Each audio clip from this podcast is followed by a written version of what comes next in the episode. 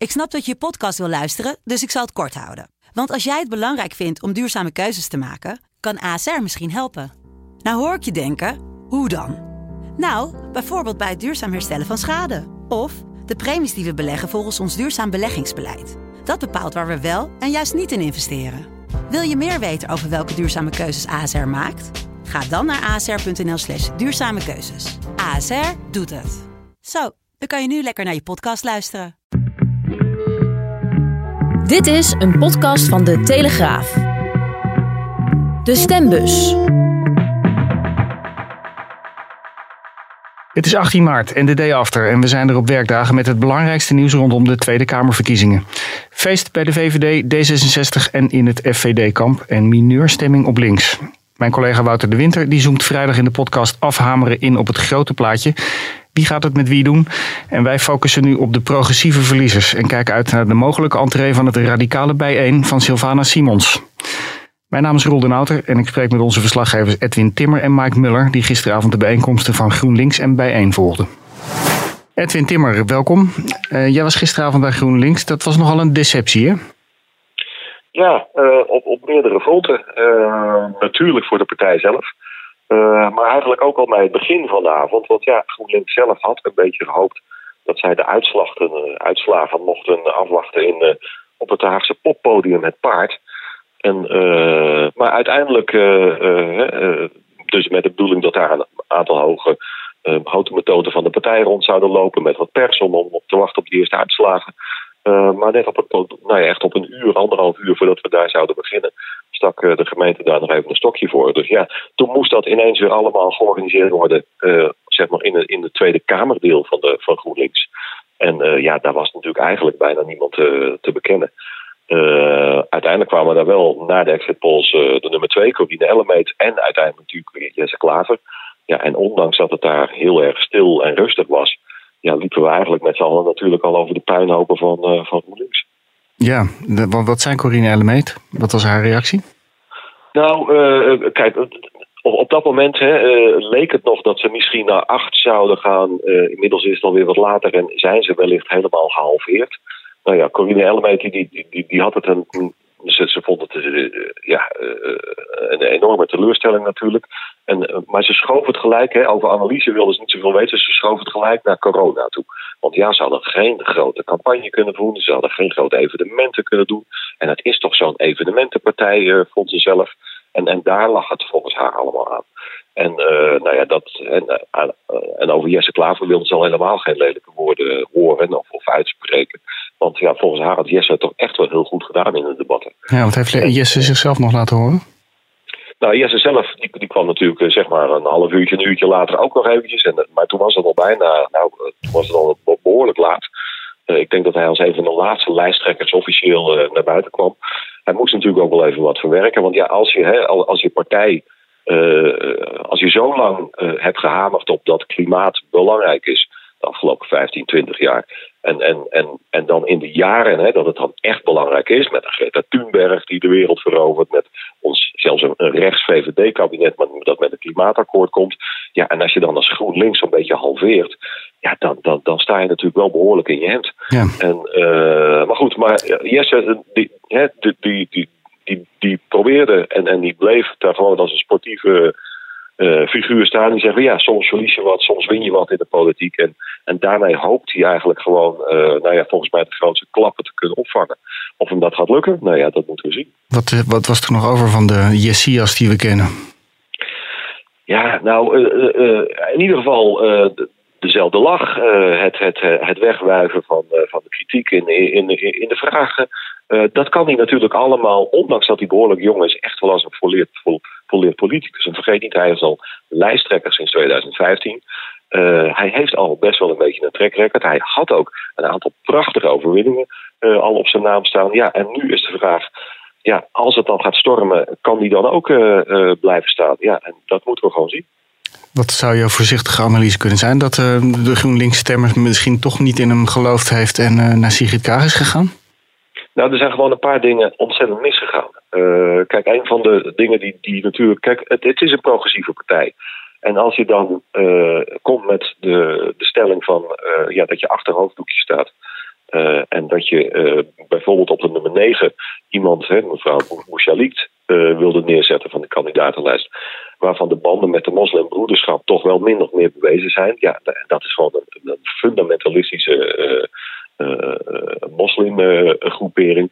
ja, dat, dat doet het al niet lekker. Nou, en als je vervolgens een aantal wethouders in Nederland hebt, bijvoorbeeld in Amsterdam, waar de partij echt gehalveerd is, ja, die echt, echt het, het klimaat gewoon als één grote dram-ideologie doorzet. En, en, en, daarmee bedoel ik dan uh, zoveel mogelijk windturbines rond de stad neerzetten, vlakbij woningen. Een biomassacentrale waar in ieder geval heel Eiburg en misschien wel heel Amsterdam-Oost nou ja, uh, slechte longen van gaat krijgen.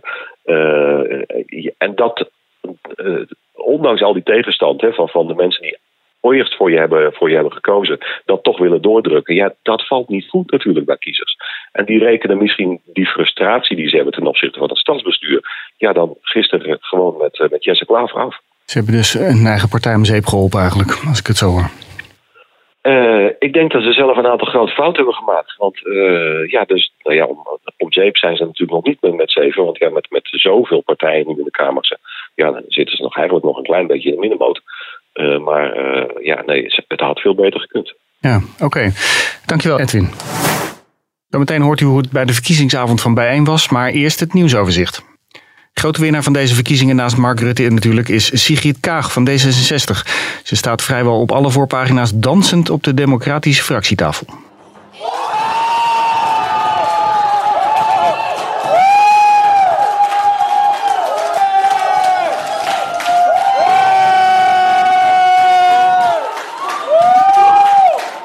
ik eh, besloot op tafel te klimmen. En uh, gewoon ja, het moment te vieren met iedereen. En we waren daar gewoon aan het klappen. En ja, het is een moment van ontlading. Ik denk ook opluchting. Uh, blijdschap dat je de erkenning krijgt voor waar je voor hebt gestreden.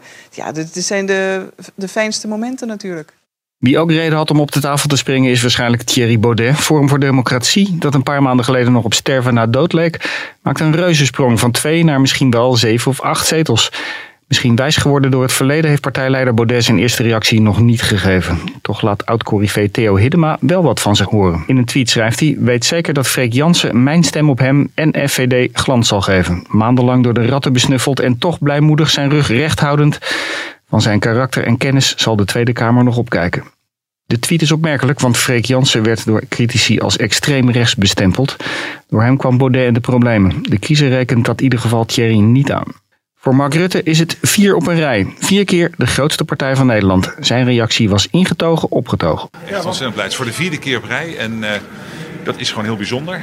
Uh, en ook de eer te mogen hebben om in een paar grote crises die we hadden, de economische recessie en de vluchtelingencrisis en nu de coronacrisis, om het voortouw te mogen hebben als grootste partij, dat, is, ja, dat maakt heel nederig. Iedereen, nogmaals, van harte gefeliciteerd. Ik ben super blij en super trots. Maar nu hard aan het werk dit was een mooie avond, maar er staat ons heel, heel, heel veel te doen. Dank, dank, dank. En waar winnaars zijn, daar zijn natuurlijk ook verliezers. CDA, de ChristenUnie, de PVV, SP en de Partij van de Arbeid, die verloren alle zetels. Het is eh, voor ons natuurlijk een teleurstellende uitslag. Wij hadden natuurlijk op uh, meer gehoopt, uh, daar ben ik eerlijk uh, over. Dat is niet eenmaal zo. En ja, ik had natuurlijk op wat meer gehoopt dan de 17. hopelijk komt er nog wat bij. maar ik hoop heel erg dat we inderdaad hadden kunnen laten zien, en dat hoop ik nog steeds, dat we kunnen laten zien dat je verantwoordelijkheid kunt nemen en daar niet afgestraft voor hoeft te worden. Ja, dat is een teleurstelling natuurlijk. We hadden op meer gehoopt, misschien ook wel meer verwacht, als je de peilingen de laatste dagen in ieder geval zag. Maar Nederland heeft gekozen en dat is niet voor links geweest. Er zijn ook partijen die nieuw in de Kamer zullen komen. Volt en Ja21, die lijken zeker te zijn van minimaal 1, 1 2, misschien wel 3 zetels. En voor bij een van Sylvana Simons lijkt het kwartje de andere kant op te vallen. Dachten we gisteravond, maar vanmorgen is het laatste nieuws eigenlijk dat ze toch een zeteltje gaat halen. Hè? Mike, jij was erbij gisteravond. Ja, gisteravond in Rotterdam, inderdaad, in het uh, Zuiderpleintheater uh, is een hele bijeenkomst geweest van uh, bijeen met een livestream. En daar was Sylvana Simons ook aanwezig. De voortekenen die zijn ja, nog, nog, nog heel erg spannend eigenlijk voor deze partij.